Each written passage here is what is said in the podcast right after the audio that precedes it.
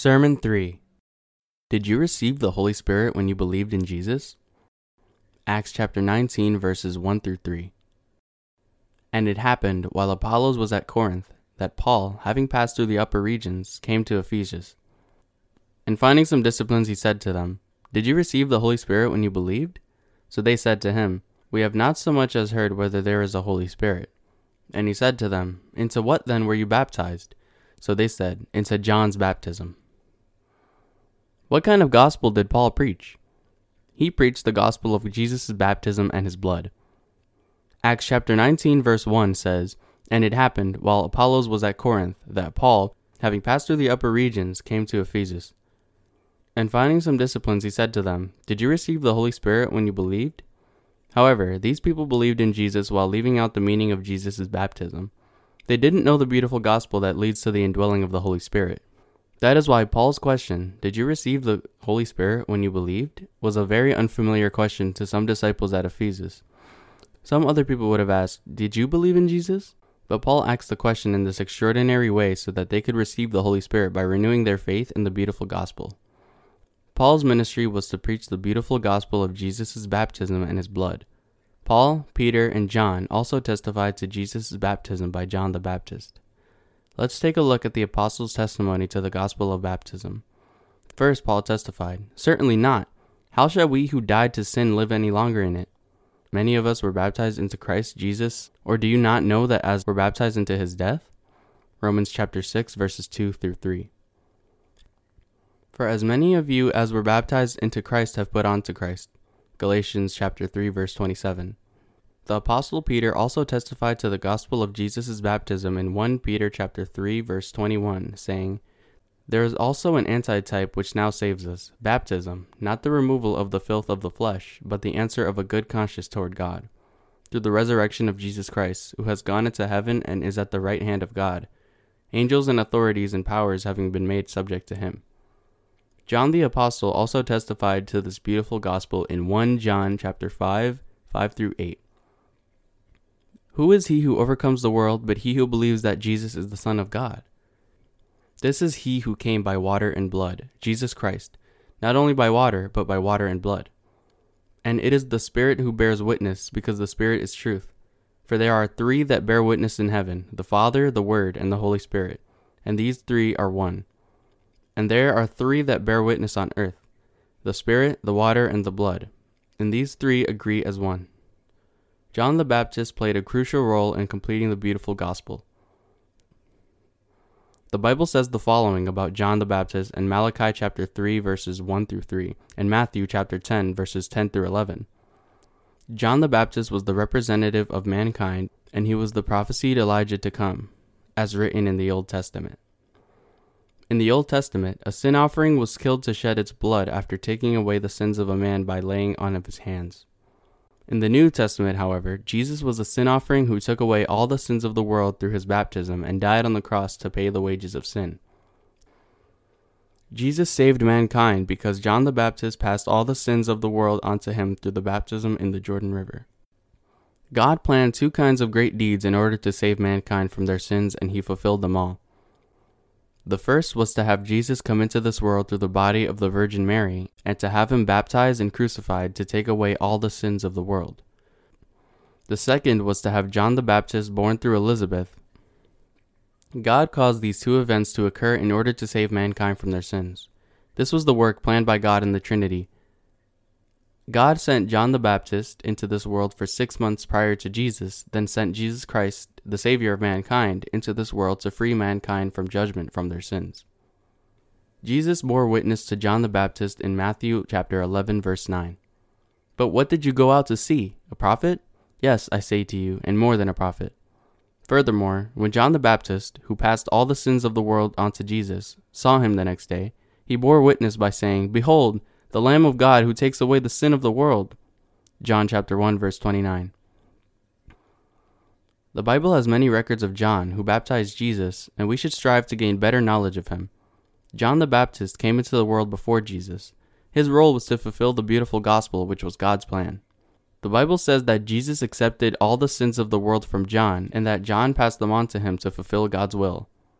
We call him John the Baptist because he baptized Jesus. What meaning does the baptism of Jesus by John really have? The word baptism implies to be washed. Since all the sins of the world were transferred to Jesus through his baptism, they have been washed away. Jesus' baptism had the same meaning as the laying on of hands that the sin offering received in the Old Testament. The spiritual meaning of baptism is to pass on to, to be washed, or to be buried. Jesus' baptism by John was an act of redemption to take away the sins of all the people in the world. Jesus' baptism has the same significance as the laying on of hands, which was the method of passing sins onto the sin offering in the Old Testament. In other words, the people of Israel passed their yearly sins on to the sin offering on the Day of Atonement through the laying hands on of the high priest. This sacrifice in the Old Testament had the same function as Jesus' baptism and his death on the cross. God appointed the Day of Atonement as the time to take away the sins of the Israelites. On the tenth day of the seventh month, on the tenth day of the seventh month, the high priest passed all the yearly sins of the people onto the head of the sin offering by laying his hands on the sacrifice to atone them for the sins of the people. This was the sacrificial system that God established. It was the only way to pass the sins of the people onto the sin offering, and transferring the sin by the laying on of hands was the everlasting law that God had established. Aaron shall lay both his hands on the head of the live goat, confess over it all the iniquities of the children of Israel, and all their transgression, concerning all their sins, putting them on the head of the goat, and shall send it away into the wilderness by the hand of a suitable man. The goat shall bear on itself all their iniquities to an uninhabited land, and he shall res- and he shall release the goat into the wilderness. Leviticus chapter 16 verses 21 through 22. In the Old Testament, a sinner laid his hands on the head of a sin offering and passed his sins onto it in order to be forgiven. And on the Day of Atonement, Aaron the high priest, as the representative of all the Israelites, laid his hands on the head of the sacrifice to pass on the sins of Israel. Then the offering was killed after it took on their sins. It has the same spiritual meaning as the baptism, baptisma in Greek means to be washed, to be buried, to pass, that Jesus received from John in the New Testament. Just as the high priest in the Old Testament laid his hands on the sin offering to pass on the sins of the people of Israel, so all the sins of humanity were passed on to Jesus through his baptism by John the Baptist. Jesus then died on the cross to atone for our sins. This is the beautiful gospel of truth. Just as Aaron the high priest offered the sacrifice for atonement in place of the people of Israel, John the Baptist, one of the descendants of Aaron, carried out the task as the representative of mankind by baptizing Jesus and thereby passing all the sins of mankind onto him.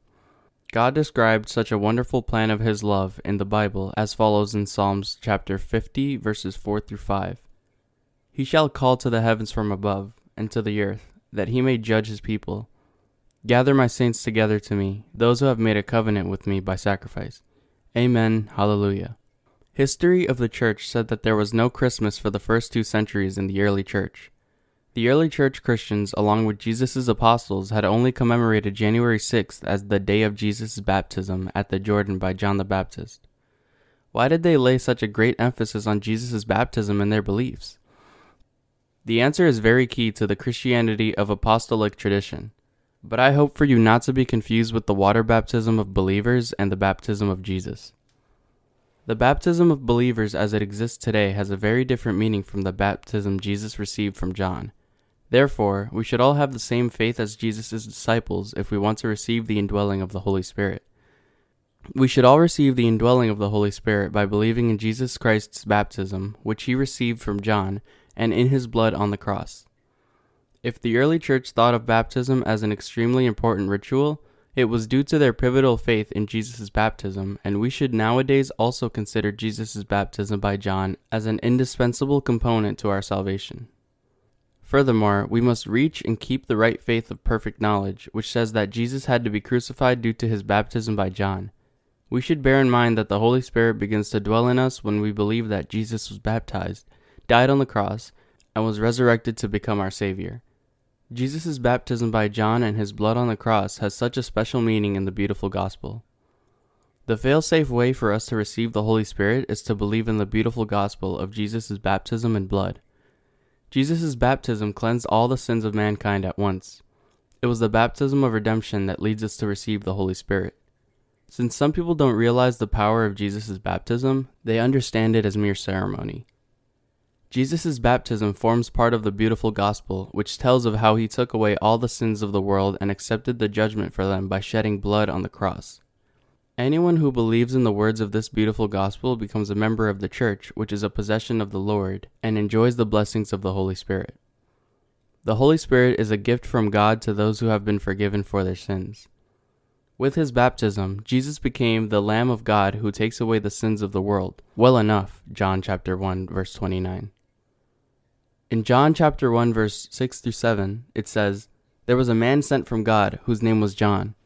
This man came for a witness to bear witness of the light, that all through him might believe. In order to believe in Jesus as our Savior, who took away all our sins, we must understand John's ministry and testimony as it is written in the Bible. Then we will be able to believe in Jesus Christ as our Savior. In order to receive the Holy Spirit, we also need our strong faith heartened by his testimony. Therefore, to complete the beautiful gospel of truth, we must believe in Jesus' baptism by John and in his blood on the cross. In Matthew chapter 11 verse 12 it is written that, And from the days of John the Baptist until now, the kingdom of heaven suffers violence, and the violent take it by force. This passage is known as one of the most difficult passages in the Bible. However, we have to pay attention to the phrase from the day of John the Baptist. It surely proclaims that the ministry of John was directly connected with Jesus' ministry for our salvation. Jesus wants us to enter the kingdom by bold faith. We sin every day, we are fragile, but he permits us to enter his kingdom by the daring faith regardless of our wickedness. So, this passage means that people can take the kingdom of heaven by the faith in the beautiful gospel that says that Jesus blotted out all the sins of the world through his baptism by John and his blood on the cross. In other words, it means that heaven can be taken through the bold faith in this beautiful gospel of Jesus' baptism and blood. Jesus' baptism took away all our sins, and our faith in it guarantees that we will receive the indwelling of the Holy Spirit.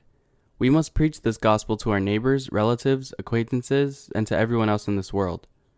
We must have faith in the beautiful gospel that says that the sins of the world were transferred to Jesus through his baptism. Through our faith, we will obtain the bliss of redemption and the indwelling of the Holy Spirit. Jesus' baptism took away all our sins, and his blood was the judgment of the sin. We must explain to non believers the beautiful gospel of the water and the Spirit. Only by doing so will they come to believe in the gospel and receive the Holy Spirit. I want you to believe it. Only by having faith in Jesus' baptism by John and his blood on the cross can man be forgiven for all his sins and receive the indwelling of the Holy Spirit. Everyone can become a son of the Lord, in whom the Holy Spirit dwells, and one of our brothers and sisters by believing in the beautiful gospel of the water and the Spirit. You should have the same faith in the beautiful gospel as Paul had. I thank the Lord for giving us this beautiful gospel and praise Him. Amen.